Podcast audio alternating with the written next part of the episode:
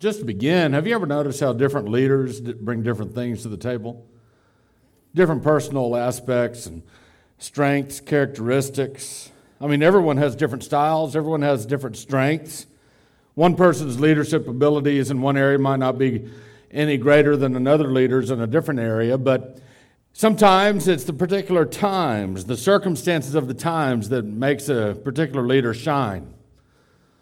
And uh, you just think about some of our presidents here in our nation, for example, how different they are from one another. Uh, you take Donald Trump, for example, he, he, was a businessman at heart, and he governed like a businessman.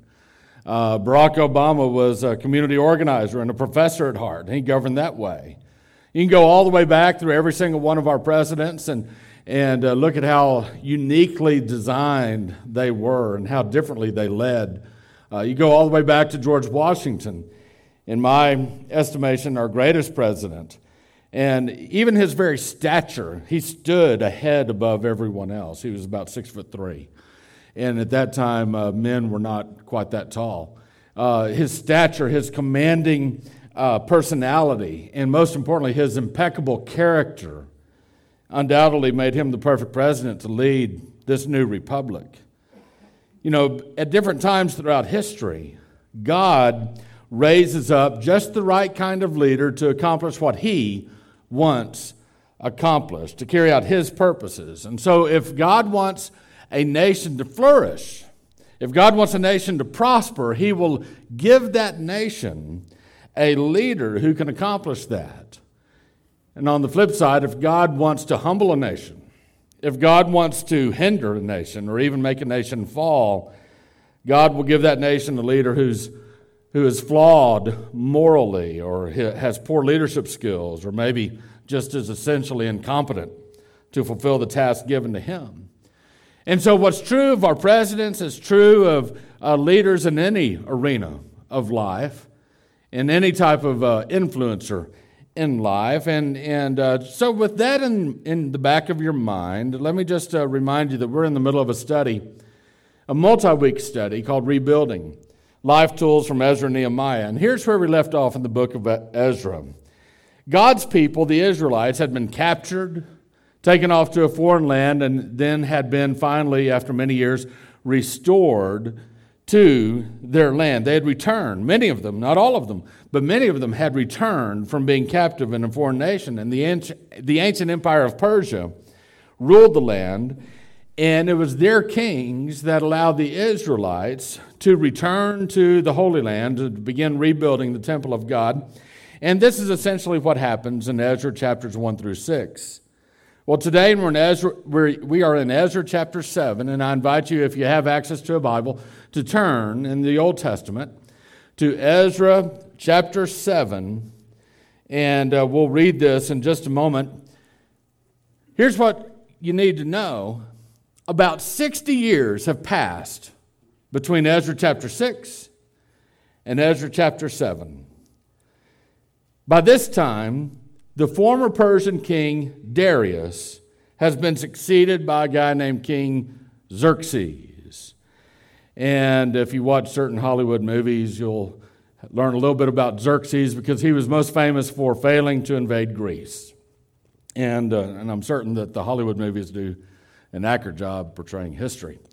Um, well, Xerxes, he lasted all about two decades, and he was succeeded by a guy named King Artaxerxes, and he lasted for a long time, about 40 years or so.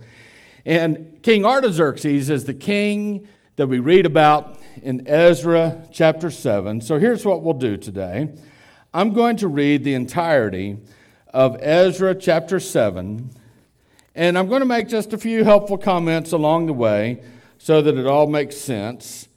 And then we'll go back and we'll focus on one particular aspect of uh, what God, I think, is speaking to our hearts about today.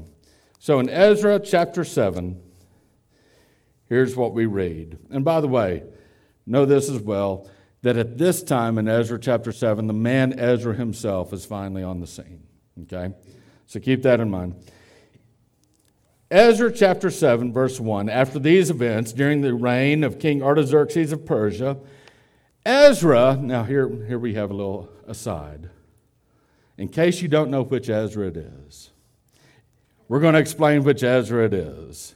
And you might say, well, I only know of one Ezra. It has to be that Ezra. And you're right. It is that Ezra that you, you know who it is. But in case you're into Hebrew genealogies, let me explain exactly which Ezra this is. Verse 2, or verse 1. No, verse 2 actually says, Seraiah's son, Azariah's son, Hilkiah's son, Shallum's son, Zadok's son, Ahitub's son, Amariah's son, Azariah's son, Meraioth's son, Zerahiah's son, Uzziah's son, Bukki's sons, Abishua's sons, Phinehas' son, Eleazar's son, the chief priest Aaron's son. Oh, it's that Ezra. Okay, now you know. So, what Ezra has done in explaining who he is, is he's just run back the family tree all the way to Aaron the brother of Moses. Okay? And so he comes, as we might say out here in West Texas, from good stock. All right? So, that Ezra, verse 6, came up from Babylon.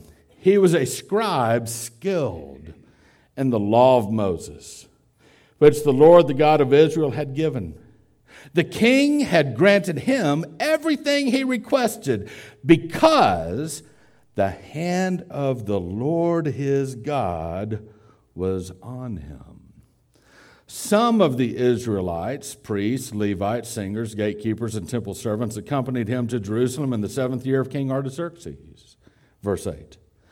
Ezra came to Jerusalem in the fifth month during the seventh year of the king. He began the journey from Babylon on the first day of the first month and arrived in Jerusalem on the first day of the fifth month, since the gracious hand of his God was on him.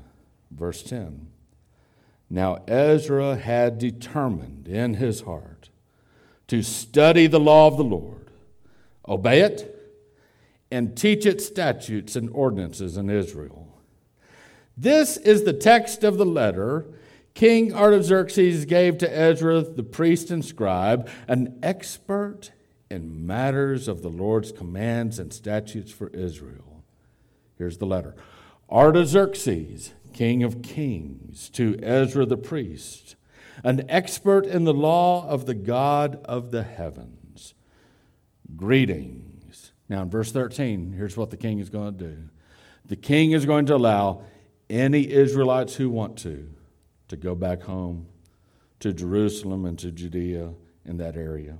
Verse 13 Artaxerxes says, I issue a decree that any of the Israelites in my kingdom, including their priests and Levites, who want to go to Jerusalem, may go with you. You are sent by the king and his seven counselors to evaluate Judah and Jerusalem according to the law of your God, which is in your possession. Now, in verses 15 through 20, they're going to talk about money. How is this expedition going to be funded? How is the worship of God going to continue once they're in Jerusalem? It's going to be two things basically. Number one, taxes are going to pay for it. That's something we don't typically do here in America, where taxes pay for the church. But number two, number two, there will also be free will offerings. So let's just read about that. Verse 15.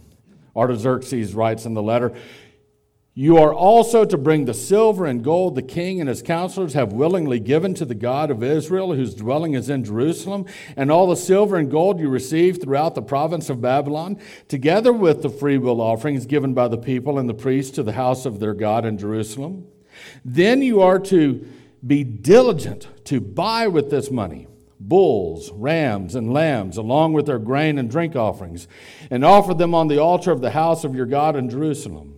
You may do whatever seems best to you and your brothers with the rest of the silver and gold according to the will of your God. Deliver to the God of Jerusalem all the articles given to you for the service of the house of your God.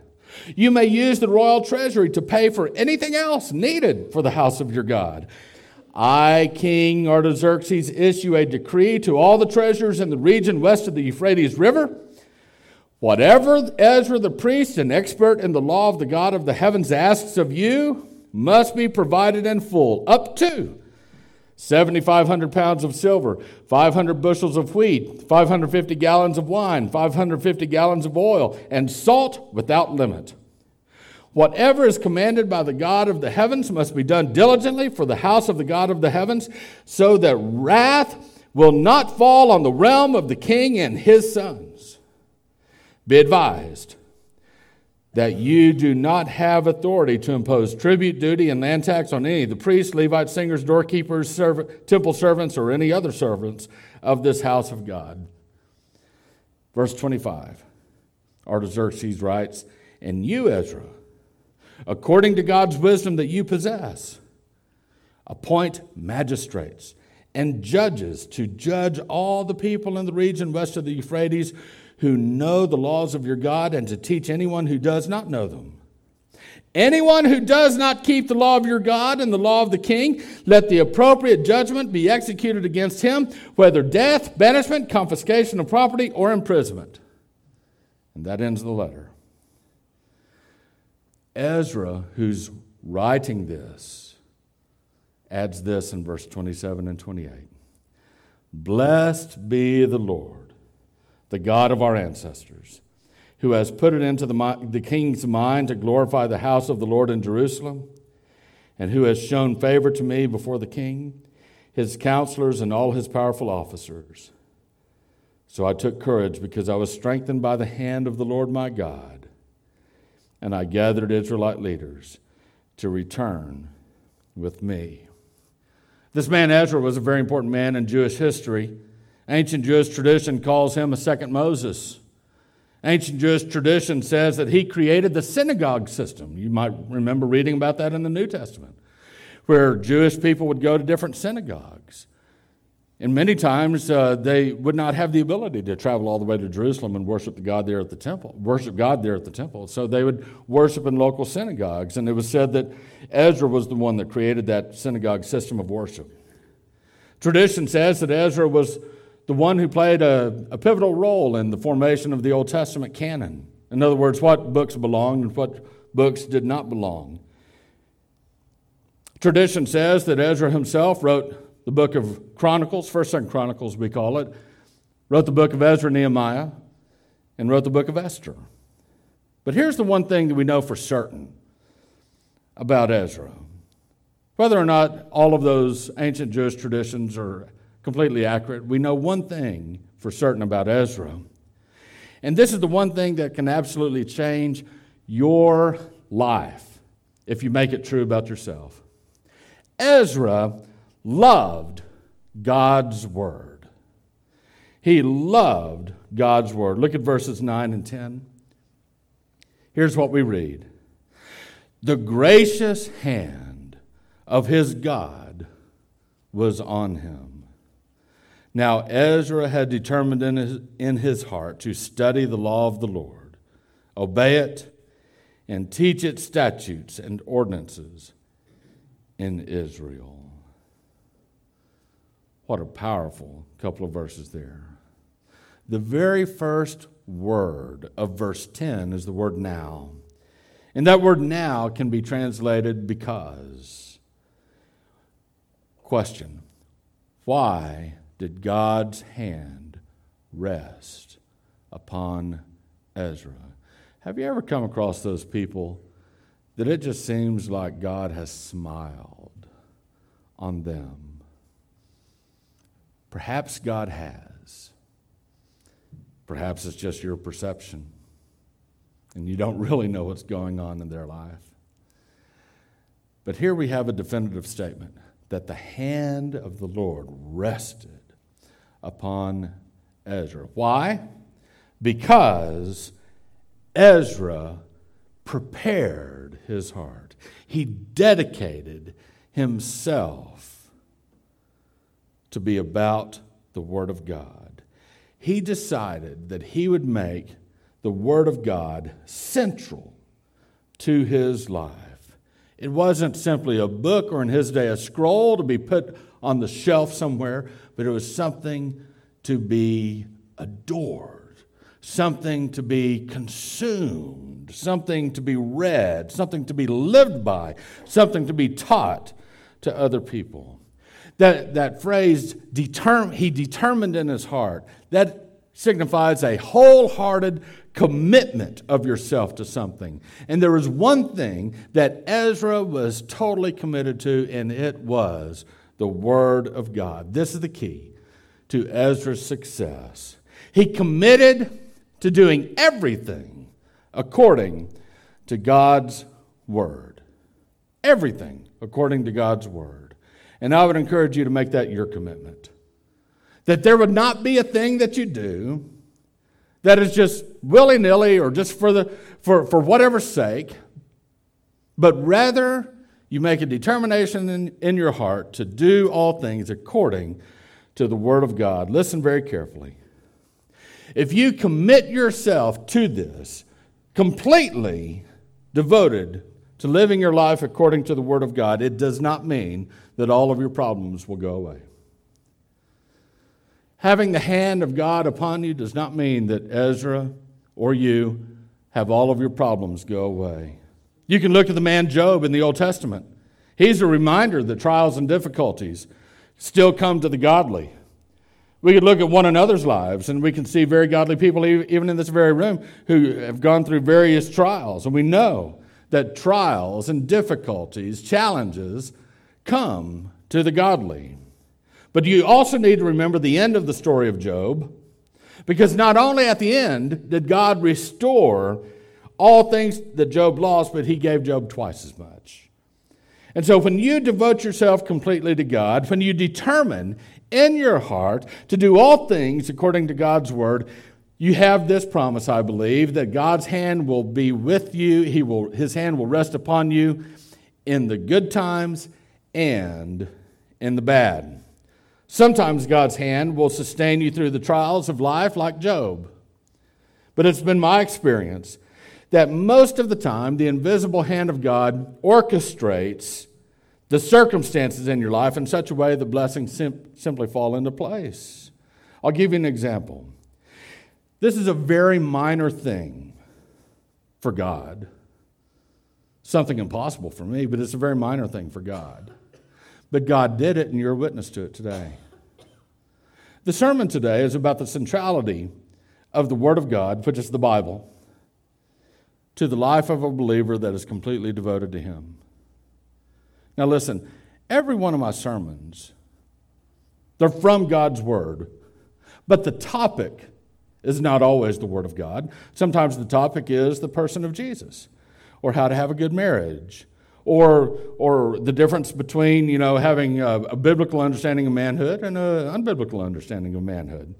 Or it's about having hope for the future. The topic might be about anything that the Word of God discusses. But this sermon is not only from God's Word, but it is about God's Word. Do you think that is, it is simply coincidental that this Sunday, a representative from the Gideons is here to give us an, an opportunity to partner with them in the dissemination of God's Word. It is not circumstantial, it is not happenstance, it's not coincidental. I did not create this sermon because the Gideons were coming. In fact, my sermon schedule was already set when we scheduled a Gideon presentation. And I see this as something uh, that the hand of God does in my ministry, in my life, on a fairly regular basis. I'll give you another example. I can't tell you how many times I've had our small group teachers, our Sunday school teachers, tell me that my sermon fit perfectly with the lesson that they taught in Sunday school. I'll tell you right now, I do not pay any attention to the Sunday school curriculum when it comes to preparing my sermons. Okay, that's between me and the Lord. I go to the Lord for that. I don't know what the Sunday school teachers are teaching. In fact, we have different Sunday school teachers that are teaching different curriculums. I have no idea, even today, what was taught in your Sunday school class. But there are times, and it happens more often than you'd imagine, that what I say in church fits perfectly with what Sunday school teachers teach their class. And when that happens, I believe that it is because the Spirit of God is making a very important point to somebody that He wants to drive home. I never know what the Spirit of God is doing in someone else's life unless that person tells me afterwards. This is a part of God's hand being in our church. He is affecting our lives for the better. He's making us into the image of Christ. Listen, if you want the gracious hand of God upon you, you need to determine in your heart to make God's word central to your life. And let me add this because I think this is very important. I see, I see an epidemic of what I'm about to talk about in American Christianity. There is a difference between the Christian who is devoted to God apart from God's Word and the Christian who is devoted to God through God's Word. There is a growing number of Christians who claim to be devoted to God, and yet the amount of time and energy that they actually spend investing themselves in the Word of God is next to nothing. There are people that claim to love God, but they completely disregard the love letter that God has given us. They completely disregard the primary way God speaks to us. It is through the Bible, it is through His Word. Now, some people will say things like, well, I listen to what God says through the Spirit. Well, listen to me. If you are not grounded in the Word of God, you have no way of knowing whether that Spirit is the Holy Spirit or some other spirit. If you think that the devil can't fool you, you don't know his schemes and his ways. He appears as an angel of light. You better get into God's Word. You need to be about the Word of God. You see, a spirit filled Christian is a Bible studying, Bible obeying, and Bible teaching Christian. Why? Because that person knows that the Spirit of God will never tell you something that contradicts what the Spirit of God has said directly in the Word of God. The gracious hand of God was on Ezra because Ezra had determined in his heart to do three things with God's Word. First, Ezra was determined to study God's Word. Look at verse 10. Now, Ezra had determined in his heart to study the law of the Lord. Listen to me. Studying God's Word is not a chore. We're not talking about calculus here. Okay? We're not talking about trying to learn Chinese. Try, we're not talking about trying to learn something that is of no tangible benefit to you. We're talking about studying the Word of God. And it is not a chore, it is a delight. For the person who has devoted himself or herself to the Word of God, studying God's Word is a joy. I'm reminded of Psalm chapter 1, verse 2. It says, His delight is in the Lord's instruction, and he meditates on God's word day and night. Let me ask you a question Is God's word precious to you? Do you read it? Do you listen to it being read? Is the Bible meaningful to you? As meaningful as a love letter received by a soldier who's stationed in a foreign land, who needs a reminder of his loved one's desire for him. Is the Bible as precious to you as a map pointing the way to buried treasure? Are you as eager to read the Bible as a wise sage discovering a manuscript that reveals the mysteries of life? This is the Word of God. God's Word is sweeter than honey from the honeycomb. It is more valuable than all the gold in Arabia. It's the very Word of God. I take this Bible, this very Bible, every Sunday, and I close it and I put it in the box that it came in in my office, and I close the box because this is the Bible that I preach from. This Bible here. It is precious to me. I can't tell you how many Bibles I have, I don't even know. But this Bible is the one that I preach from. It is precious to me. The gifts that we gave our high school graduates were Bibles because there's nothing more important than the Word of God to the person who is devoted to it. How dare we simply read a few verses from the Bible whenever the mood hits us? That would be like a parched man dying of thirst, just wanting a teaspoon of water. That's unthinkable. Unthinkable.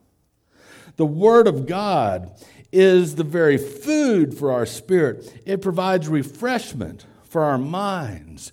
When Jesus was tempted out in the, in the wilderness, he was tempted three times, and every time he responded by quoting the Word of God. I submit to you that Jesus quoted the Word of God not because he's the Son of God and he simply had all that knowledge already in his brain. I submit to you that Jesus had spent three decades of his life studying the Word of God, going to the synagogue, listening to the rabbis, at age 12, teaching the rabbis.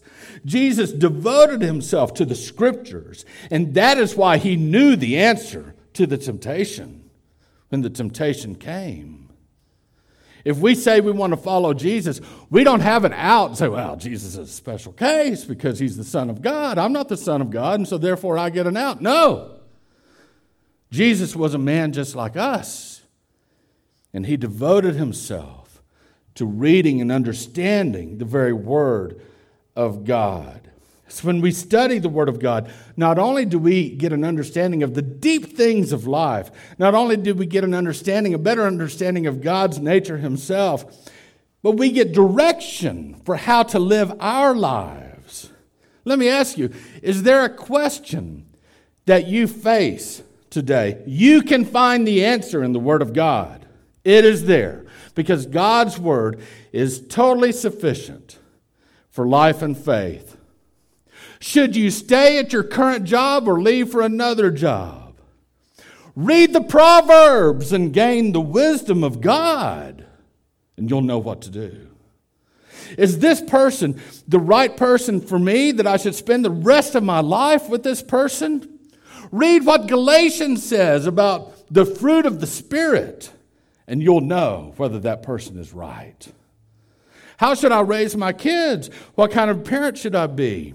Read First Thessalonians to see how, how Paul related to God's people as a parent, how he talks about how he took them in as, as a mother, how he treated them as a father. The Word of God has the answers to everything that you face. It's just that we don't know it. We don't read it. We have the Word of God on our apps. We have the Word of God on CD that we can listen to. We have the Word of God in book form and every other type of form. And yet, at no point before in the history of our country have Christians been so blissfully ignorant of the Word of God. We have no excuse. We must be people that study the Word of God. Christian, listen.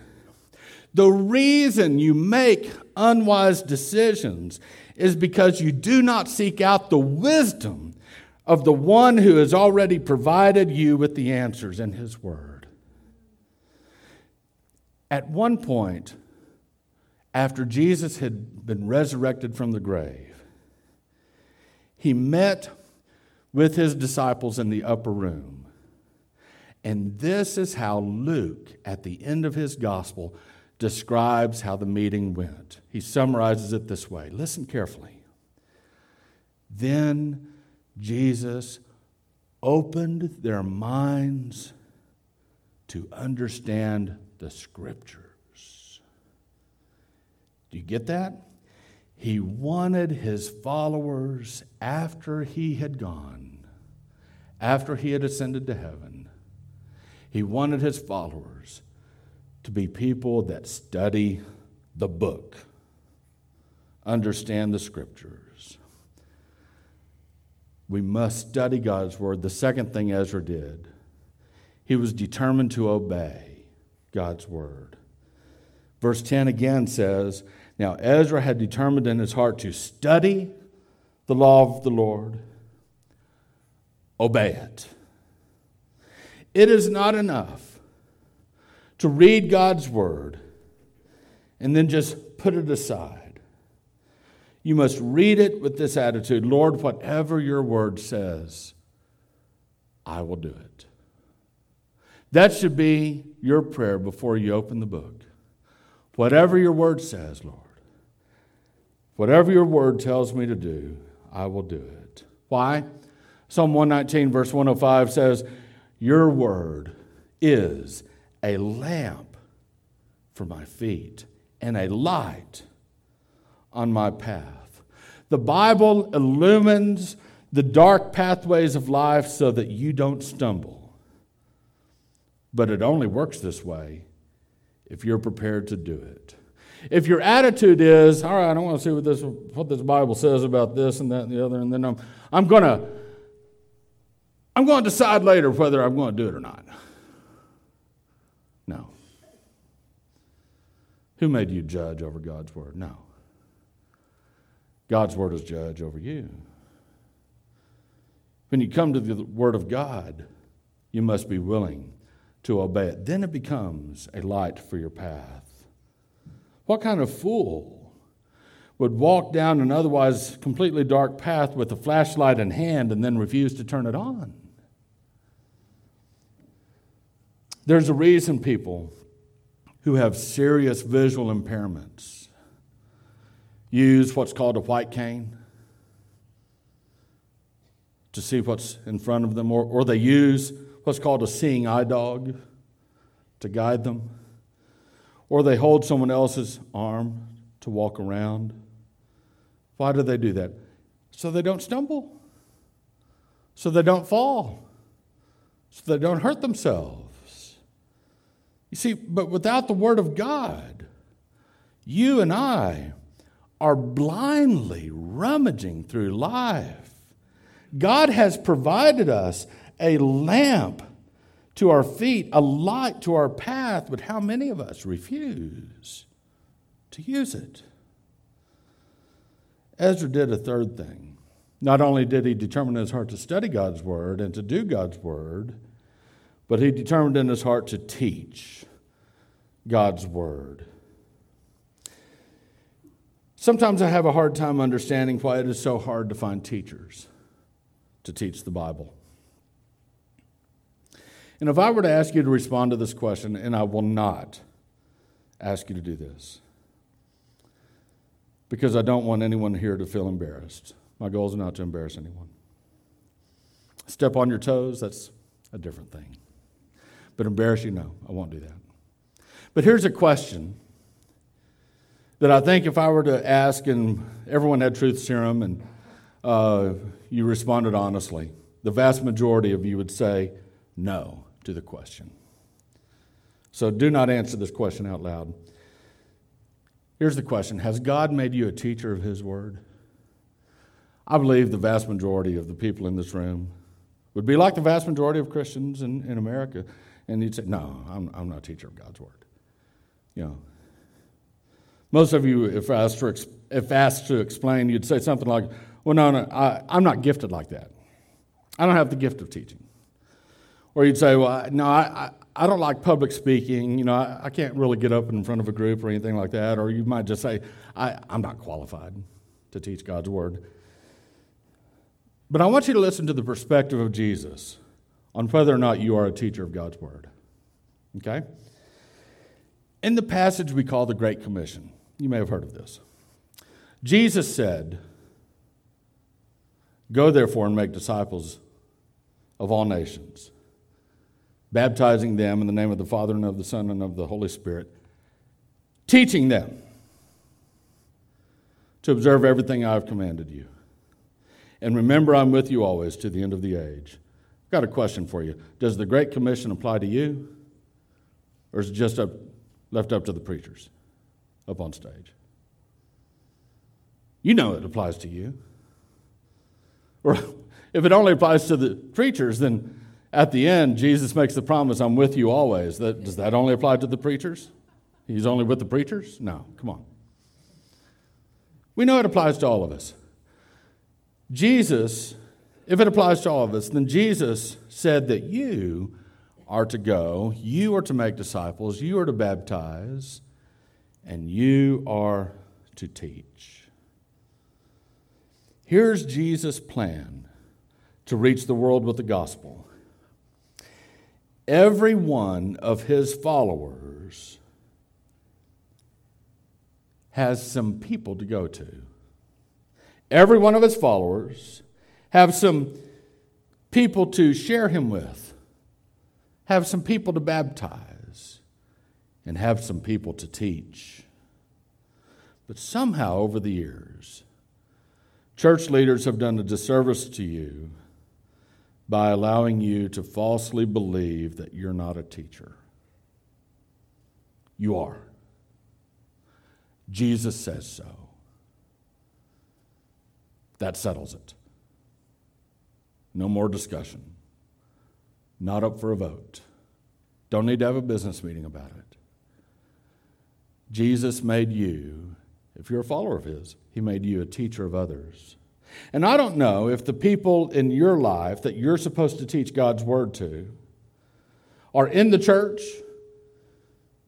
in a Sunday school class, or some other formal setting, or, or whether they're outside the church. I don't know.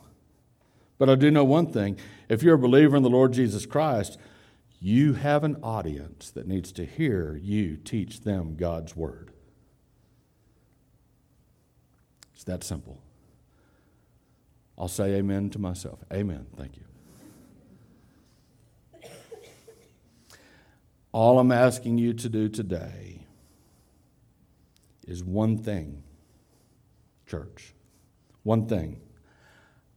I just want you to love God's Word. Love God's Word. God was very intentional in giving us His Word. It took over 1,500 years for it all to be written down the very first time. And we are blessed enough to be able to read it, to make it a part of our lives. You know, there are congregations who speak languages that. Uh, are very, very, very, very foreign to us. Small congregations in small parts of the world where people have become believers in the Lord Jesus Christ and they don't yet have the Word of God translated in their language. And so when the translators translate a chapter of God's Word in their language, the church comes around and they are so eager to hear that one chapter from God's Word because they've been desiring it for years and for decades. And how many of us take our 14 copies of the Bible and just shove them up on the shelf and never read it? We're so blessed. We need to love God's Word so much, so much that we study it love God's word so much that we obey it, and love God's word so much that we can't help but teach it to others.